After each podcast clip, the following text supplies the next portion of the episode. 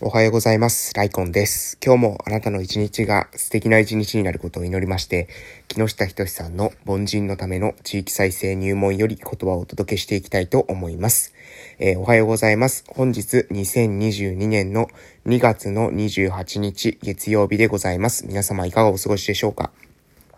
私は鹿児島県の奄美大島の某村で地域おこし協力隊として活動しているものでございます。えー、近況報告からさせていただきたいと思いますけれども、昨日27日日曜日はですね、えー、朝の配信をお休みしましたので、えー、土日の分をですね、まとめてお届けしていしたいと思います。え26日土曜日はですね、え朝からですね、えっと、何したかな？え土曜日は朝からテントをですね、家の前に立てて、まあ、子供たちがですね、集まって、え、遊びに来たりだとか、あとは私のその YouTube 配信ですね。そちらの方の、えー、作業をしたりとかっていうことをしておりました。あと、えー金曜日にですね、ちょうど、えー、織姫ロボットっていうロボットがですねえ、恩師の先生の、えー、活動の中で、使用したということで、もしね、奄美大島で使用する中で、えー、死体不自由時の支援、えー、そして地域おこしに何か使えないかということで、えー、織姫ロボットっていうね、えー、分身ロボットがですね、え、送られてきました、え。東京ではですね、この分身ロボットを使った分身ロボットカフェっていうもので、を使ってですね、まあ、寝たきりの、え、方々がですね、そのロボットを通じて、え、社会参加するみたいな、え、就労をするというような、え、ことがすでに始まっているということでね、多分私の、え、この奄美大島ではですね、もしかするとですね、織姫、え、分身ロボットは初初上陸なんじゃないかなっていう気が、え、なんとなくしていたりします。まあ、今後活動する中でですね、どういうふうに、え、活用できるのかっていうことに関しては、え、アイディアをね、え、どんどん出していって、まあ今のところはですね、遠隔で、え、観光をしたりだとかですね、遠隔で観光をしたり、あとは、うん、そうだな、あの、私たちがですね、今作っています交流拠点、交流拠点に、え、リモートでですね、その、参加、参加するというか、リモートで、えー、店番っていうんですかね、えー、拠点の、えー、お留守番をするとかっていうことがいいのかなと思ってます。また私の、私たちの地域にでもですね、そういった、え移動にですね、困難を抱えている方、えじゅえ十分にですね、え動き、え活動とか、え活動に、え制限がかかっていたり、え参加に制約がかかっていたりする方がいらっしゃいますので、えそういった方のそのハンディキャップっていうのを乗り越えるための一つのツールとしてですね、え使っていただけたらいいのかなというふうに思っていたりします。はい、えー、そんな感じでね、まず午前中は子供たちが、まあ、そこに来たり、えー、織姫をですね、動かしてですね、子供たちに見せたりっていうことをですね、えー、しておりました。そして、えー、午前中はそんな感じだったんですけれども、えー、午後は、私はですね、父と一緒にですね、えー、畑をですね、耕してまいりました。えー、ね、えー、畑を耕して、でね、えー、まあね、やった感想としてはですね、まあもうこれはね、かなりですね、父が言った通りですね、えー、やっぱ、父はね、最初でですね、大変だぞと、え、これをね、耕すのはね、ほんと大変だからと、え、言ってたんですよ。でもね、私はですね、もうやってみなきゃわからないっていうですね、まあ、ワニマの、あの、やってみようじゃないですけども、やってから考えるタイプなんですよ、私。やって、で、実感とし、実体験としてですね、ああ、これは大変だなっていうことを、まあ、思ったら、そこからね、じゃあこの大変さと、えー、それと比較してですね、まあ、何ですか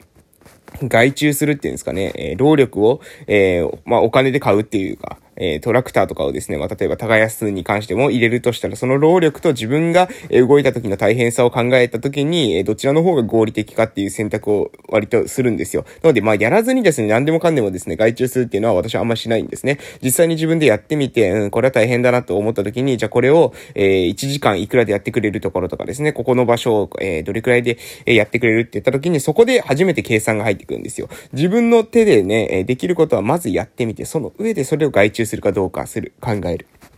もし、えー、非常に労力がかかると考えたら、それを、えー、その労力を削減する方法を考える。例えば草刈りが大変だとしたら、どうやったら草は生えないかっていうことを考える。えー、これはですね、草刈りもせずにですね、いきなり考えるっていうのと、えやり方とは違うと思うんですね。私はやはり、え自分で一回失敗したとしてもですね、やってみて、そこから考えるっていうことを基本的に、えするようにしているので、まあ、この前の経験としてはですね、まあ、やって非常にですね、なるほどということが分かりました。あ、ここら辺が大変なんだ。このポイントがですね、結構、えー、難しい。そして逆にここさえクリアすればある程度いけるんだなっていうところも、えー、だいぶ見えました。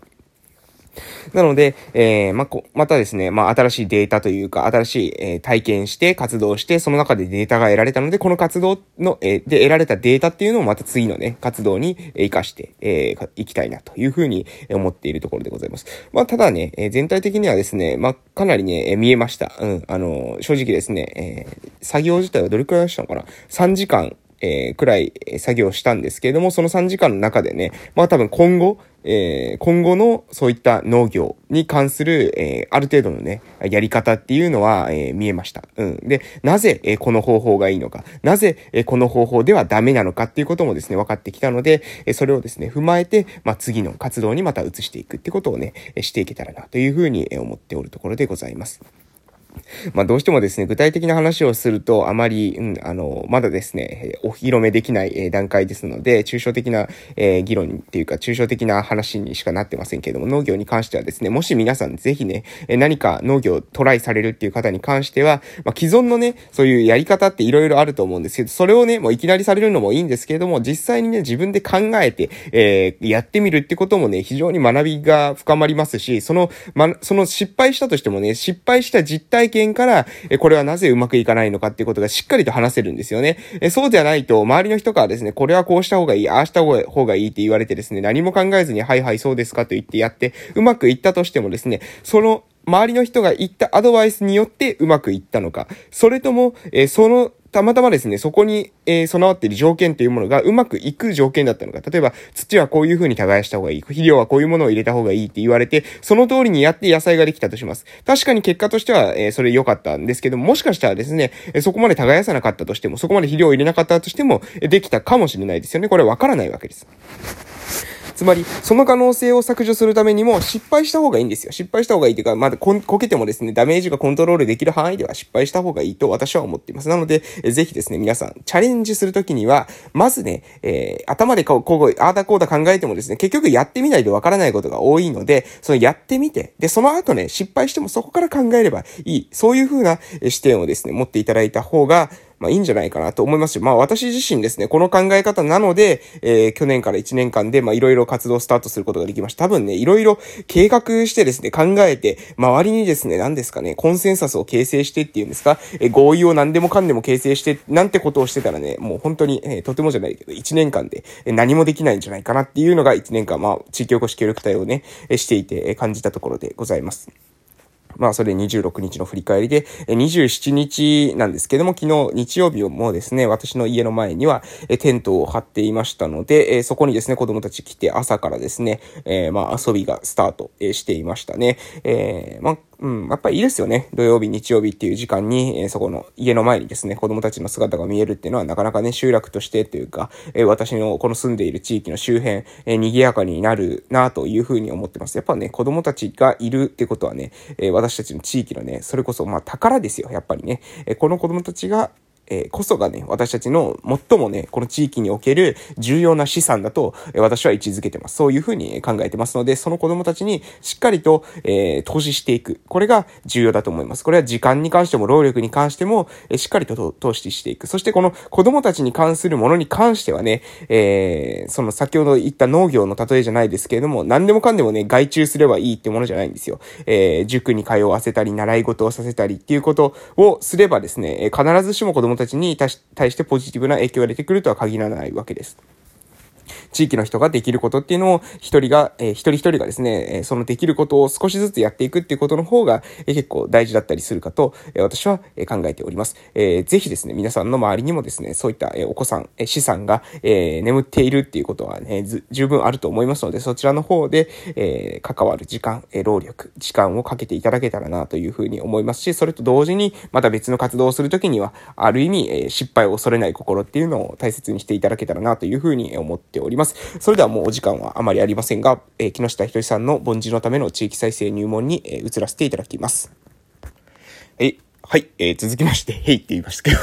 続きまして、えー、いきたいと思います。えー、それでは、えー、読み上げさせていただきます。えー、定期的に地域の外にも出ていったという内容ですね。このことに関して、え、注釈もありますので読ませていただきます。え、定期的に地域の外にも出ていった。実績が生まれ、評判を呼ぶと、トップは頻繁に地元を離れて、外の様々な情報に触れてくるようになる。ヒントをつかんで戻り、新たな事業に着手するが、現場を回すスタッフには情報が適切に伝わらず、トップとの乖離が大きくなり、トラブルが発生したりする。日常業務に暴殺されている現場からすれば、また思いつきで何か始めるのか、くらいに思うものだ。トップは行った先で見聞きしたことを伝えるレポートを書いたり、話をする場を意図、意識的に作ったり、出会った人を招くなどの、え、機会を作らなくてはならない。なぜそれをやるのかを全員で共有できるか否かが次なる成長段階では、問われているということで、書いてあります。えー、まあ、評判を呼んで、えー、いく。まあ、有名になっていったらですね、地、えー、現場のトップはですね、地域を出ていくと。で、出て行って他の場所から、えー、また新しい情報に触れて、現場にも、えー、現場というか地域に持ち帰ってくる。え、こういったことが、え、起きると。その時に、え、現場の意識と、え、トップの意識の乖離が出てくることがある。だからどうやって情報共有をしていくのかってことが重要ですよっていう話をしているわけですね。まあこれはまだ私からするともう少し、私の今の段階からするとまだまだ先の段階、まだって、まだまだでもないですけど、もう少し先の段階なのかなというふうに思っていたりします。たただね、情報を共有するとかですね、説明していくってことはね、まあこれはね、本当に大事ですよ。うん。あの、説明力っていうのはね、あの、やっぱりね、うん、説明してないで何でも進める人っていうのはね、まあ、結局はね、最終的にはうまくいかなくなってくるんじゃないかなと、私は思ってます。えー、トップはね、まあ、しっかりとビジョンを語って説明していく、えー、何度も何度も繰り返し、えー、話をしていくっていうことが必要なんじゃないかなというふうに考えているところでございます。ということでお時間ですので終わらせていただきたいと思います。それでは本日も頑張りましょう。失礼しました。いってらっしゃい。